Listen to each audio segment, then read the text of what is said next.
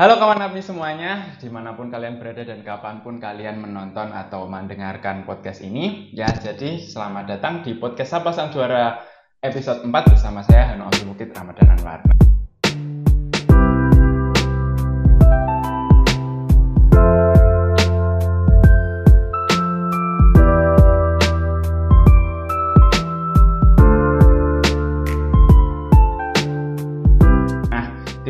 Kesempatan kali ini kita akan melanjutkan uh, episode dari Sapa Sang Juara sebelumnya. Bagi kalian yang baru mampir di podcast ini atau di channel YouTube-nya APMI ini, jadi podcast Sapa Sang Juara adalah ajang di mana kita dari APMI akan mengajak ngobrol teman-teman yang mendapatkan prestasi di bidang penelitian baik di tingkat nasional maupun internasional. Nah, uh, untuk kali ini kita kedatangan narasumber yang kece-kece mereka adalah Atifah Konita Milati atau biasa dipanggil Tifa dan Nur Naila Imtinan uh, biasa dipanggil Naila. Nah, prestasi mereka ini adalah mereka peraih medali emas KOPSI 2020 bidang ilmu sosial dan humaniora. Uh, kemudian fourth place Grand Award Behavioral and Social Science di ISEF 2021. Kemudian third place Special Award American Psychological ISEF 2021. Nah, Nah, uh, bagi kalian yang penasaran, langsung aja kita sapa. Uh, halo Naila, halo Tifa. Halo. halo. Nah, gimana kabar kalian? Baik. Okay. Baik. Jadi uh, for your information, ini ketika ketika kita apa tag video ini atau tag rekaman Sapa Sang Juara ini kita baru PPKM hari ke berapa ini? Hari keempat ya. PP, ya ppkm hari keempat. Jadi kita benar-benar kondisinya sedang gabut di rumah pastinya. Nah uh, jadi menanyakan kabar itu sangat sangat berharga untuk saat ini ya. Apakah sehat atau tidaknya sangat sangat berharga. Jadi alhamdulillah uh, kita semua sehat. Nah uh, sebelumnya kita sebelum mulai ngobrol kita pengen tahu nih. Kalian ini kan SMA-nya sama ya? Di SMA 28 Jakarta. 28 Jakarta. Itu Betul. SMA top top 10-nya Indonesia keren sekali. Nah, uh, terus kalian ini orang anu ya Jakarta asli?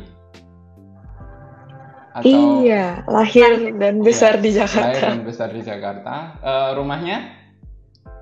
Aku di daerah Tanjung Barat. Oke, Tanjung Barat. Iya, aku juga di daerah Jakarta itu, Selatan. Oh, Jakarta Selatan. Oh, SMA 28 itu Jakarta Selatan. Iya. Yep, oh, betul. Okay. Nah, uh, terus kalian ini udah lulus SMA atau baru lulus kan? Kita satu angkatan kan ini ya. Benar-benar baru nah, lulus. Uh, kalian lanjut di mana nih? Uh, Tifa di mana?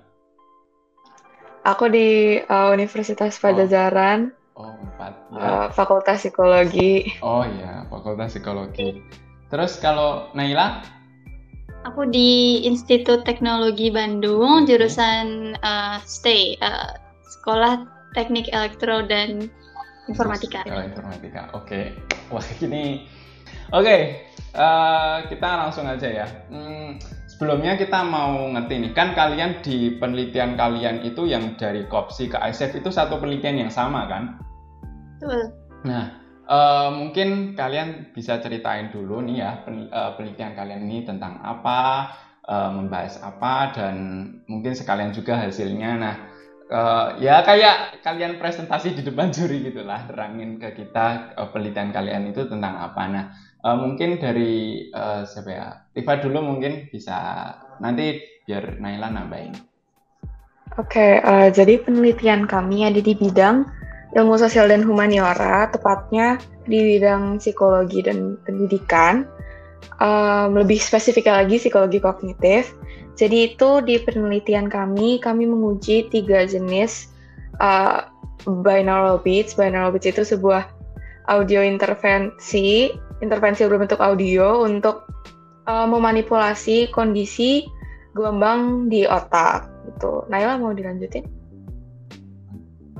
Oke, jadi kan tadi udah disebut sama Tifa, kita membandingkan tiga jenis binaural beats atau gelombang tadi.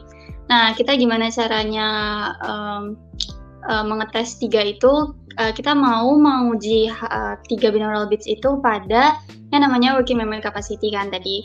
Nah, itu kita caranya adalah membagi tiga kelompok uh, anak-anak SMA 28 menjadi empat kelompok. Yang tiga tadi itu tiga kelompok eksperimen untuk membandingkan yang tiga gelombang tiga jenis gelombang tadi dan satunya kelompok kontrol untuk bandingin sebenarnya uh, gelombang itu sebenarnya uh, secara umum itu uh, berpengaruh nggak sih? Nah setelah itu kita dapatkan uh, dapatkan nih hasil bahwa ternyata uh, tiga bintang tadi itu uh, mempunyai pengaruh yang signifikan dan positif terhadap memory capacity gitu.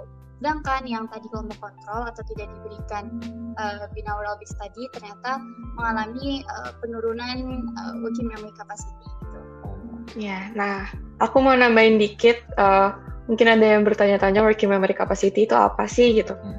Nah, working memory capacity itu um, uh, sebuah apa ya sebuah proses di otak yang berperan saat kita ada di kondisi uh, fokus atau mengerjakan kegiatan sesuatu, ya mengerjakan sesuatu kegiatan gitu. Jadi uh, saat kita kayak misalnya belajar, dengerin guru, itu working memory kita aktif. Hmm. Gitu kurang lebihnya. Oke, jadi kayak gitu. Mungkin kalau pengen lihat penjelasan lebih lanjutnya bisa lihat di di YouTube ada ya uh, apa presentasi kalian buat uh, Kopsi kemarin atau kemarin yang di ISF ada video baru lagi yang diupload ke YouTube? Um, uh, pakainya yang di ISF gak diupload di YouTube. Oh. Sebenarnya ada di project board tapi kayaknya udah ditutup. Jadi hmm. bisa di YouTube search aja Kopsi 2020 ya. SMA Negeri 28 okay. Jakarta. Ya itu ya udah pakai bahasa Inggris ada subtitlenya jadi bagi kalian yang pengen uh, explore tentang penelitian uh, penelitian mereka lebih lanjut bisa lihat di YouTube. Nah, uh, untuk selanjutnya uh, pengen tahu nih ceritanya dari kalian dari Kopsi ke ISF. Nah, itu uh, kisahnya gimana sih? Kan mungkin ini ada teman-teman beberapa teman-teman yang uh, pendengar yang mereka habis ikut kopsi atau sedang ikut kopsi pengen lanjut sampai ke ISF. Nah, itu uh, gimana tahapannya dan uh, kalian melaluinya gimana? Hmm, mungkin Naila dulu. Oke, okay. Uh, jadi untuk lanjut dari kopsi ke ISF-nya ini lumayan uh, unik sih. Jadi kita sebenarnya nggak uh, bukan kita yang in control atau kita bukan nggak ngelewatin suatu seleksi tertentu untuk lanjut dari kopsi ke ISF.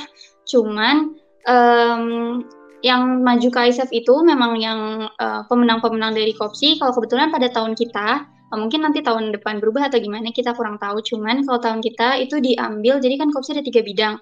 Nah, diambil satu pemenang uh, satu pemenang Kopsi dari tiga bidang itu. Jadi kan ada beberapa pemenang diambil satu gitu uh, entah melalui proses apa mungkin dipilih oleh jurinya uh, dikaji lebih lanjut uh, kesiapannya lalu uh, kita langsung dikabarin waktu itu kita lanjut ke ISF gitu sih.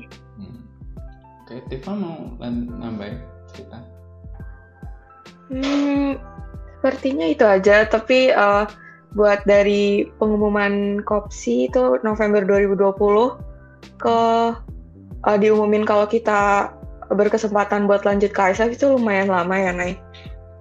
Kita lanjut ke ISF itu dikabarinnya sekitar awal tahun 2021 dan aku sama Naila dua-duanya nggak ada yang uh, nge-expect itu, jadi uh, lumayan kaget sih. keren sih. Jadi uh, itu apa yang nentuin dari Kemendikbudnya gitu kan, dari Puspesnasnya kan kalian lanjut. Nah Hmm, nah di ISF-nya sendiri nih, uh, kalian ada cerita gitu nggak? Kalian ngapain aja di sana, terus ketemu sama orang mana aja, terus kan ini online juga kan. Nah itu ngapain aja kegiatannya? Boleh silakan. Oke. Okay. Hmm. Ya jadi uh, karena situasi yang sekarang ISF tahun ini diselenggarakan 100% secara online gitu. Uh, uh, jadi kayak jadi kita melakukan proses penjurian itu satu minggu sebelum acaranya dimulai itu lewat platform kayak uh, video conference gitu juga dan itu di uh, pas proses penjurian kita ngobrol langsung bareng juri-jurinya uh, interview gitu wawancara dan apa ya karena uh, perbedaan waktunya lumayan banyak ya dari di Indonesia sama di Amerika. Jadi kita dapat slotnya itu malam. Kita mulai jam berapa ya naik? Jam setengah delapan kalau nggak salah dan selesainya itu jam 11 malam. Naila, ada yang mau ditambahin kah? Uh, nambahin aja, mungkin uh, gimana sih kalau misalnya kayak kalau ISEF secara langsung kan seru banget tuh ketemu sama orang-orang dari berbagai negara gitu kan secara langsung. Terus ISEF sekarang nggak seru dong gitu kan online. Ternyata nggak juga gitu. Kita um, dapat uh, suatu acara virtual kayak semacam ketemu virtual tapi nggak kayak pakai muka kita tapi pakai avatar gitu. Jadi ada ada semacam software yang diberikan ke kita semua untuk di sana tetap bisa berinteraksi bahkan ngomong juga pakai audio chatting sama teman-teman semua dan banyak banget fasilitas online-nya. Jadi uh, setelah dipikir-pikir ulang tuh nggak kalah seru banget sama uh, ISEF secara offline gitu sih. Hmm, dan kita juga uh, ketemu banyak banget orang dari berbagai macam negara. Um, karena nyesuaiin time difference kita seringnya aktifnya malam-malam ya Nay yang lumayan ramai itu malam-malam. Uh, gak cuman dari Amerika juga ya banyak banget dari uh, dari mana aja sih? Dari kayak Timur Tengah itu juga banyak. Dari India dari uh, South apa Asia Tenggara juga banyak banget. Dari Asia Timur juga ada orang Jepang orang Korea uh, orang Cina gitu juga banyak banget. Dan seru sih bisa ngobrol sama orang-orang dengan uh, background uh, cultural background yang berbeda-beda dan bisa bertukar cerita gitu. Ya jadi pengen sih. Oke okay, ya keren sekali. Wah ya jadi pengen sih. Oke okay, bagi kalian uh, pendengar podcast ini yang uh, pengen uh, pengen ke ikut ISF juga ya selamat memperjuangkan kopsinya biar kalian bisa jalan-jalan dan ketemu orang-orang di uh, di luar negeri dengan apa ya banyak privilege lah pokoknya kalau udah sampai ISEF gitu kan. Nah oke okay, uh, eh, kita sekarang menuju ke fokus tema kita kali ini yaitu teamwork dalam penelitian. Nah uh, mungkin aku mau ngasih pengantar dulu ya. Jadi uh, di antara uh, di antara kita mungkin masih bagi kalian yang baru menyentuh dunia penelitian kan bagi pendengar sekalian yang baru me menyentuh dunia penelitian mungkin uh, agak bingung atau bertanya-tanya gimana sih kalau penelitian itu dilakukan berdua. Nah, uh, dan aku pun awalnya ketika aku ikut kopsi itu juga mikir ya ini kan gak, karena aku juga belum pernah ikut lomba penelitian sebelumnya kok penelitian emang bisa dilakuin dua orang terus ngapain aja dua orang gitu nah nah uh, tapi sebelum menjawab pertanyaan itu tadi uh, aku pengen tahu dulu nih jadi kalian bisa menjadi uh, Naila sama Tifa bisa menjadi satu tim. Jadi menjadi satu tim itu asal usulnya gimana? Nah, bisa mungkin dikisahkan kepada kita. Hmm, Oke, okay. jadi uh, kalau misalnya asal usul kita harus tarik jauh ke 2018 ya.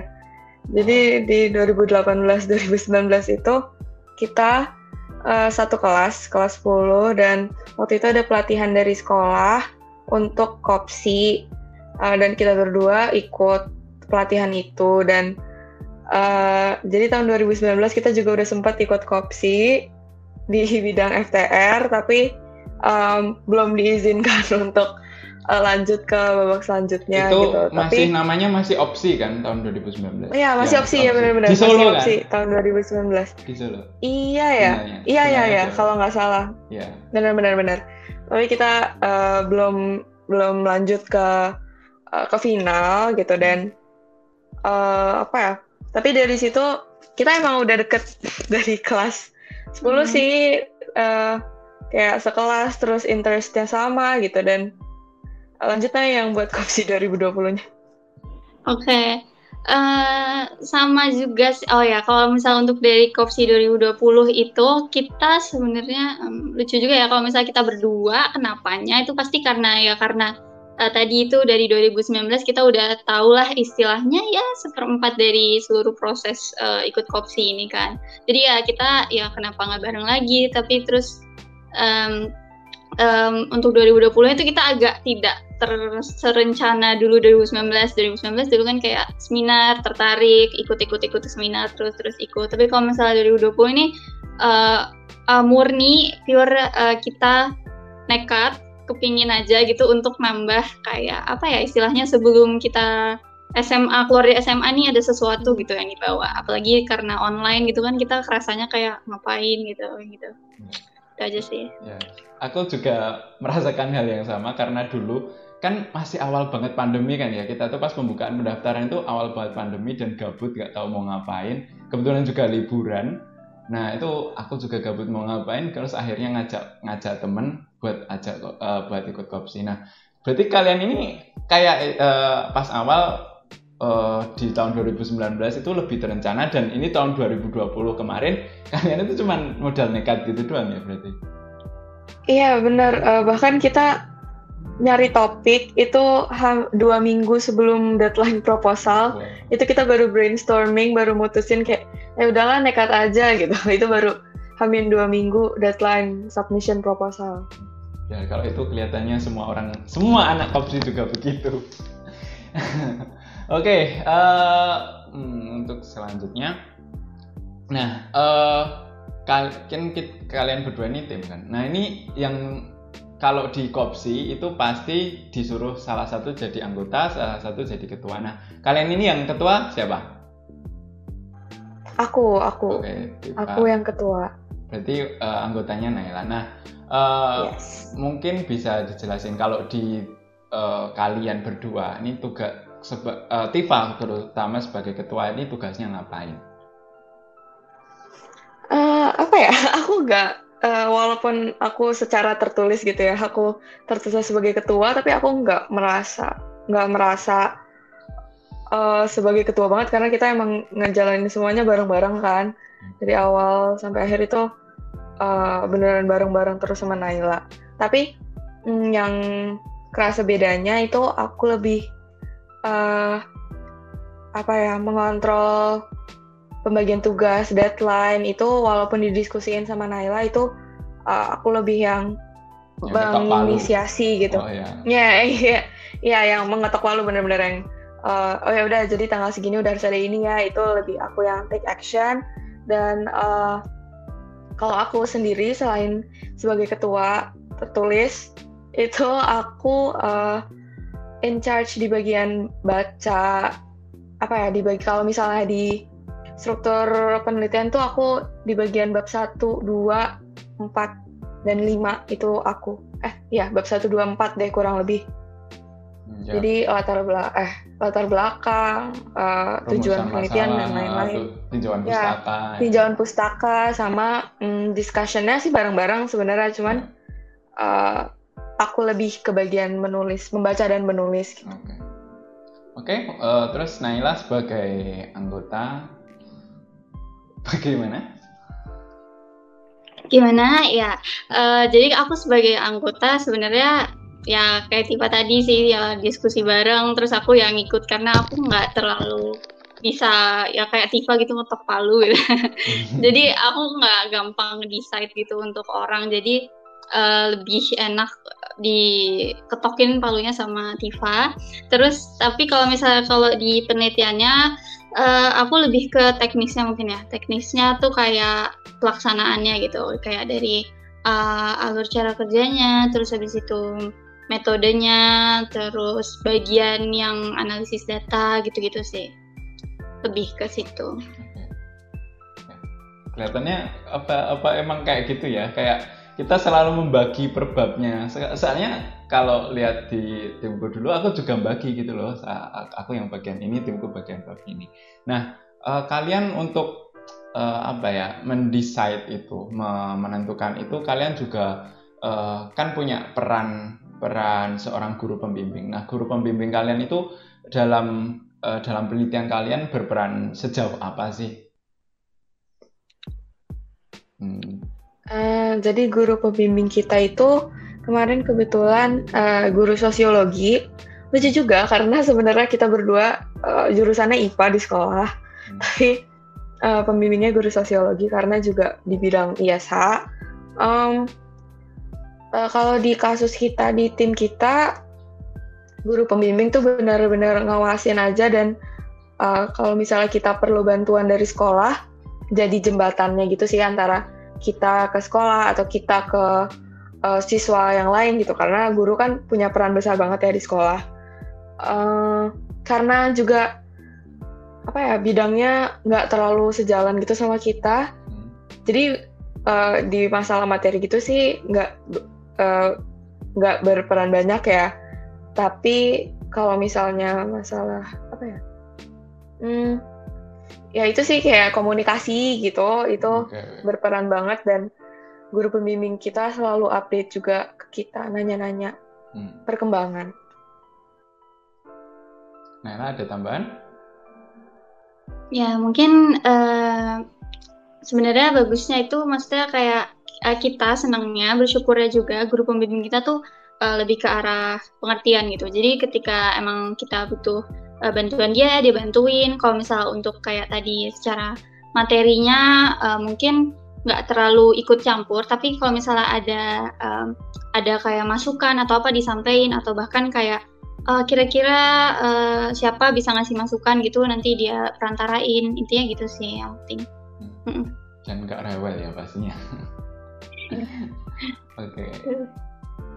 Oke eh, ya ini wah kok kelihatannya juga banyak kesamaan ya kita cuman bedanya aku nggak menang aja. Jadi aku juga anak IPA dan apa ya dan guru pembimbingku uh, guru bahasa Indonesia soalnya aku bingung kan. Kalau kalau nulis nulis itu pasti itu kendala yang sangat luar biasa juga bagi uh, yang yang baru pertama kali apa ya ikut LKTI karena nulis itu benar-benar uh, harus menguras otak juga kan. Nah, ini kita masuk ke pertanyaan yang uh, apa?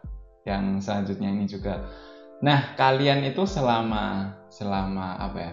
bekerja sebagai teamwork itu kendala apa aja sih kalian berdua? Nah, khususnya walaupun kalian satu sekolah kan ini sedang online kondisinya, terus uh, sedang pandemi kan, jadi harus online terus uh, selama brainstorming dan lain sebagainya kan itu pas juga ada minimal cekcok satu kali dua kali lah pasti ada nah uh, itu kalian kendalanya apa aja coba kalau misalnya bu, ini jujur banget ya ini yeah. ini bukan pencitraan sama yeah. sekali ini beneran jujur Silahkan. kita nggak pernah berantem sama sekali wow. selama proses penelitian wow. kita nggak pernah berantem sama sekali kayak uh, diskusi iya. Tapi kayak nggak pernah yang kayak debat yang kayak kita berdua sama sekali beda banget. Naik suara gitu gitu nggak pernah kayak kayak mungkin kayak kalau kayak kalau ada ketidaksetujuan juga kayak ngomongnya biasa aja terus hmm, kayak bener -bener. oh ya atau gimana gitu maksudnya gitu sih nggak tahu kenapa atau mungkin karena kuncinya sih harus sama temen ya harus saling pengertian sih mau gimana hmm. sifatnya harus uh, saling tahu gitu karena mungkin kita yeah. juga udah lama tiga tahun temenan mungkin oh. jadi kayak dan mungkin hmm, apa ya kalau melihat lagi penelitian kalian kan kuanti kan iya, jadi yeah, kayak hal untuk hasil itu uh, pembahasannya ya mau gimana lagi kan kuantitatif kan ya jadi uh, hitungan angka nggak bisa diperdebatin. Nah mungkin bagi anak kualitatif uh, mungkin next narasumber kita mau cari tahu lagi buat anak kualitatif pasti banyak perdebatan di sini. Nah uh, hmm. terus tadi untuk masalah komunikasi mungkin ada kendala atau gimana? Oh Iya ya mungkin karena online jadi kayak kita nggak bisa tiba-tiba uh, aku masuk kelas nanti kayak nah gini gini gini gitu kan nggak bisa ya tapi uh, uh, kita berusaha semaksimal mungkin uh, nyesuaiin jadwal sih paling. Kayak yang penting nanya dulu kayak lo bisa kapan nih mau zoom ngebahas ini? Atau uh, kalau misalnya deadline deadline juga kita kesepakatan bersama gitu. Jadi kalau misalnya hmm, uh, Naila bisa kapan ini selesai metode eh, bab tiga? Gitu. Terus kalau misalnya Naila kayak lima hari lagi ya kayak oh oke okay, gitu. Kalau misalnya di lima hari itu uh, Naila misalnya ada kendala atau apa kayak mau mundur deadline itu juga bilang gitu Naila ada yang mau ditambahin kak? Oh ya mungkin kalau misalnya antara kita berdua sih paling ya gitu aja sih sebenarnya masih uh, kalau misalnya soal komunikasi antar dua orang uh, antar tim gini sih uh, masih bisa di um, dicari alternatifnya atau ya cuman pindah cara aja sih kayak gitu. Kan mungkin uh, sedikit kendala komunikasi kalau misalnya yang sifatnya uh, kayak penelitian kita tuh harus komunikasi sama banyak teman-teman gitu. Nah itu yang sangat challenging ya kalau misalnya kita misalnya di sekolah kita bisa kayak uh, minta bantuan guru dan pihak sekolah untuk kayak ya kumpul semuanya di sini ya terus semuanya uh, semuanya terkontrol gitu tapi kalau misalnya udah kayak gini hmm. semua masing-masing anak punya jadwalnya masing-masing udah di rumah nggak bisa dikendaliin nah itu yang lumayan sangat uh, sangat challenging sangat menantang buat kita gitu cuman ya sekali lagi usahain sekuat mungkin dan cari alternatif sebanyak-banyaknya karena ya itulah tujuan dari uh, pandemi ini dan penelitian gitu sih. Oke. Okay. Nah, um, berarti apa ya? Secara garis besar memang nggak ada kendala apa ya kendala komunikasi yang berarti ya ya buat kalian. Nah, mungkin ini selanjutnya. Nah, tips dan triknya biar biar punya hubungan seharmonis kalian ini gimana sih ya? Um, gimana ya? uh, yang pertama sih emang harus ngertiin satu sama lain ya maksudnya uh, cara cara kerjanya gimana gitu. Kalau misalnya aku, aku lebih ke yang akan terus update kalau misalnya aku lagi kerja, misalnya kita lagi zoom terus aku lagi baca-baca gitu, nah lagi ngapain gitu. Dan kalau misalnya aku nemu sesuatu yang menarik, itu yang kayak aku yang kayak, eh nah itu gak gitu.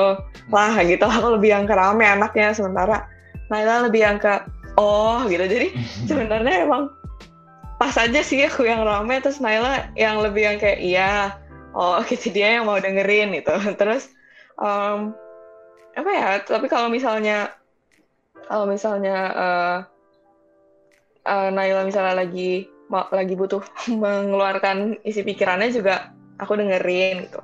Sebenarnya cari celah-celahnya aja sih dan itu penting banget sih menurut aku karena uh, penelitian kan lama ya lumayan lama ya. Paling sedikit kemarin enam bulan bisa kalau misalnya penelitiannya udah lama bisa lebih dari itu. Dan uh, kalau misalnya satu kali aja ada nggak enak sama ada berantem gitu yang uh, besar mungkin sama partner penelitiannya uh, itu akan jadi nggak enak lumayan lama gitu hmm. dan uh, bisa jadi ke bawah ke mana-mana gitu. Oke, Naila ada tambahan?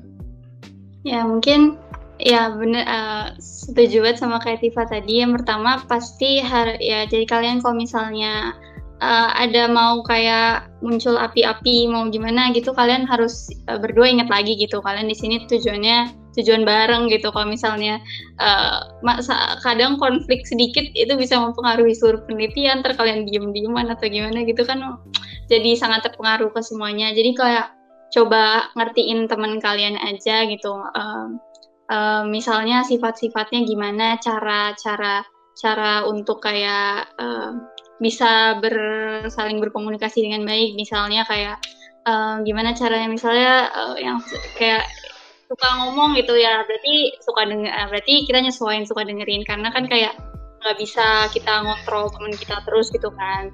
Akhirnya pada akhirnya kita yang bisanya kita uh, usaha sendiri gitu untuk uh, nyesuaiin sama dia gitu sih agak ngalah gitu kalau misalnya ada apa-apa iya, biar tujuan bersamanya tuh tercapai itu. Sama aku mau nambahin lagi kalau bisa uh, cari uh, topik penelitian atau uh, judul penelitian yang yang semuanya yang dua-duanya nerima gitu bukan dipaksain dan win-win solution gitu loh. Jadi uh, dua-duanya dapat apa yang ingin dipelajari gitu. Oke, okay. ya Wah, ya impress banget sih tadi sejak mendengar kalian nggak pernah cek-cek itu kayak wow impress banget ya. Berarti emang apa ya menjadi teammate itu harus klop-klopan ya istilahnya. Apa ya istilah Indonesia-nya klop-klopan. Harus uh, cocok.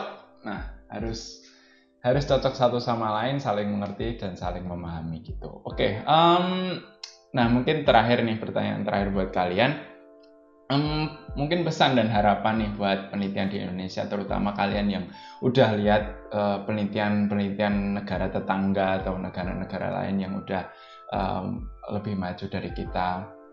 Nah, pesan kalian dan harapan kalian atau mungkin motivasi kalian buat uh, teman-teman kita yang di sana baru berjuang untuk lomba penelitian ataupun penelitian yang lain juga. Nah, itu kayak gimana? Oke, Tifa dulu. Naila duluan aja. Oh, oh. Naila. Oke, Naila. Naila duluan aja. Ya, nanti Tifa terus. Naila dulu sekarang. Nah. Oke, okay. Um, gimana ya uh, pesan dan harapan untuk bangsa dan para pemuda dan para teman-teman adik semua itu banyak banget cuman uh, aku rasa yang paling aku bisa ambil dari kayak pengalaman khusus pengalaman penelitian kemarin itu uh, satu ya kita tuh Indonesia tuh nggak kalah hebat kok. Dari dari semua negara segala macem. Mungkin yang uh, di US atau di Amerika udah pakai teknologi apa kita belum. Tapi uh, kita tuh nggak kalah kok. Semuanya kita semuanya uh, udah bisa ada di uh, fase udah bisa nyampe di level itu kok. Udah belum lagi ditambah kita uh, banyak banget pemudi pemuda Indonesia Terus uh, mungkin uh, 2030 sampai 2050 kita mengalami bonus demografis juga. Jadi kayak um, kita jangan jangan merasa uh, di bawah dulu gitu. Kita yang penting merasa bisa dulu. Kita kekayaan alam banyak, kekayaan potensi sumber daya manusia juga banyak. Itu satu sih. Terus yang kedua juga um, yang kedua itu uh, jangan untuk uh, khususnya buat teman-teman yang uh, mungkin belum mau mengikuti apa-apa sekarang masih lagi gabut itu kalian uh, sekarang banyak banget kesempatan ayo diambil karena sebelum kalian ngambil tuh kalian gak bakal tahu apa yang bakal kalian dapat. Misalnya kayak aku sama Tifa iseng-iseng tiba-tiba gini gitu kan. Atau kalian tiba-tiba nemu apa misalnya di sosial media lewat ada poster lomba apa gitu. Kalian tertarik gitu. Ya kalian ikutin aja gitu. Selama kalian punya waktunya punya tenaganya dan punya uh, ide-ide bagus gitu kalian ikutin aja. Karena nggak ada sama sekali uh, salahnya dan nggak ada ruginya sama sekali bahkan kalau kalian gagal pun yang kalian dapat itu malah sebuah pelajaran gitu sih lanjut Tifa aja oke okay, Tifa Oke, okay, uh, eh, kalau misalnya di bidang penelitian, bener banget. Uh, Indonesia sebenarnya punya potensi yang besar, uh, terutama di bidang penelitian. Dan aku kemarin uh, kayak ikut ISEF, gitu udah ngeliat uh, negara-negara lain itu emang keren-keren banget sih penelitiannya dan tapi aku yakin uh, anak-anak Indonesia uh, itu nggak kalah dan bisa bahkan lebih baik. Dan apa ya kalau misalnya kalian udah terjun di bidang penelitian jangan berhenti uh, kayak kalau misalnya kalian kopsi SMP uh, di SMA ikut lagi kopsi atau uh, lomba-lomba penelitian lain atau misalnya kalian ikut kopsi yang buat SMA di apa kalau misalnya kalian udah di perguruan tinggi jangan dilupain penelitiannya. Dan kalau bisa ikut lagi um, apa ya cari banyak pengalaman. Karena uh, Indonesia di masa depan tuh ada di tangan-tangan kita ini tangan kita kita ini. Dan uh, aku harap kita bisa bareng-bareng uh, apa ya memajukan bidang penelitian di Indonesia uh, jadi lebih baik di depan eh, ke depannya gitu aja sih oke okay. wow oke okay. uh, eh, oke okay. aku impress banget sama kalian berdua dan benar-benar salut kalian berhasil mengharumkan nama Indonesia ya di di kancah internasional uh, ya mungkin uh, sekian dulu buat interview kita kali ini, podcast kita kali ini. Uh, terima kasih kalian udah menyempatkan waktu kalian untuk sharing bersama kita. Uh, sukses terus uh, buat kalian berdua. Thank you ya, makasih. Uh, kasih banyak. Oke. Okay. Makasih nah, banyak. Itu dia kawan Api semua uh, interview uh, interviewku bersama Tifa dan Naila, uh, mereka yang ikut ISEP tahun 2021 dan meraih uh, apa ya meraih kejuaraan sampai mengharumkan nama Indonesia di kancah internasional. Nah buat kalian yang uh, mendengarkan podcast ini, jangan lupa kalian harus tetap semangat dan terus mengejar prestasi sampai mengharumkan nama Indonesia di kancah internasional juga. Nah, buat kalian yang ingin memberikan saran atau masukan buat Sapa Sang Juara episode selanjutnya, mungkin narasumbernya atau temanya, silahkan hubungi kita via uh, media sosialnya APMI, ada di Instagram, di LinkedIn, dan lain sebagainya. Jangan lupa juga follow media sosialnya uh, APMI. Nah, uh, mungkin cukup itu dulu untuk episode kali ini. See you on next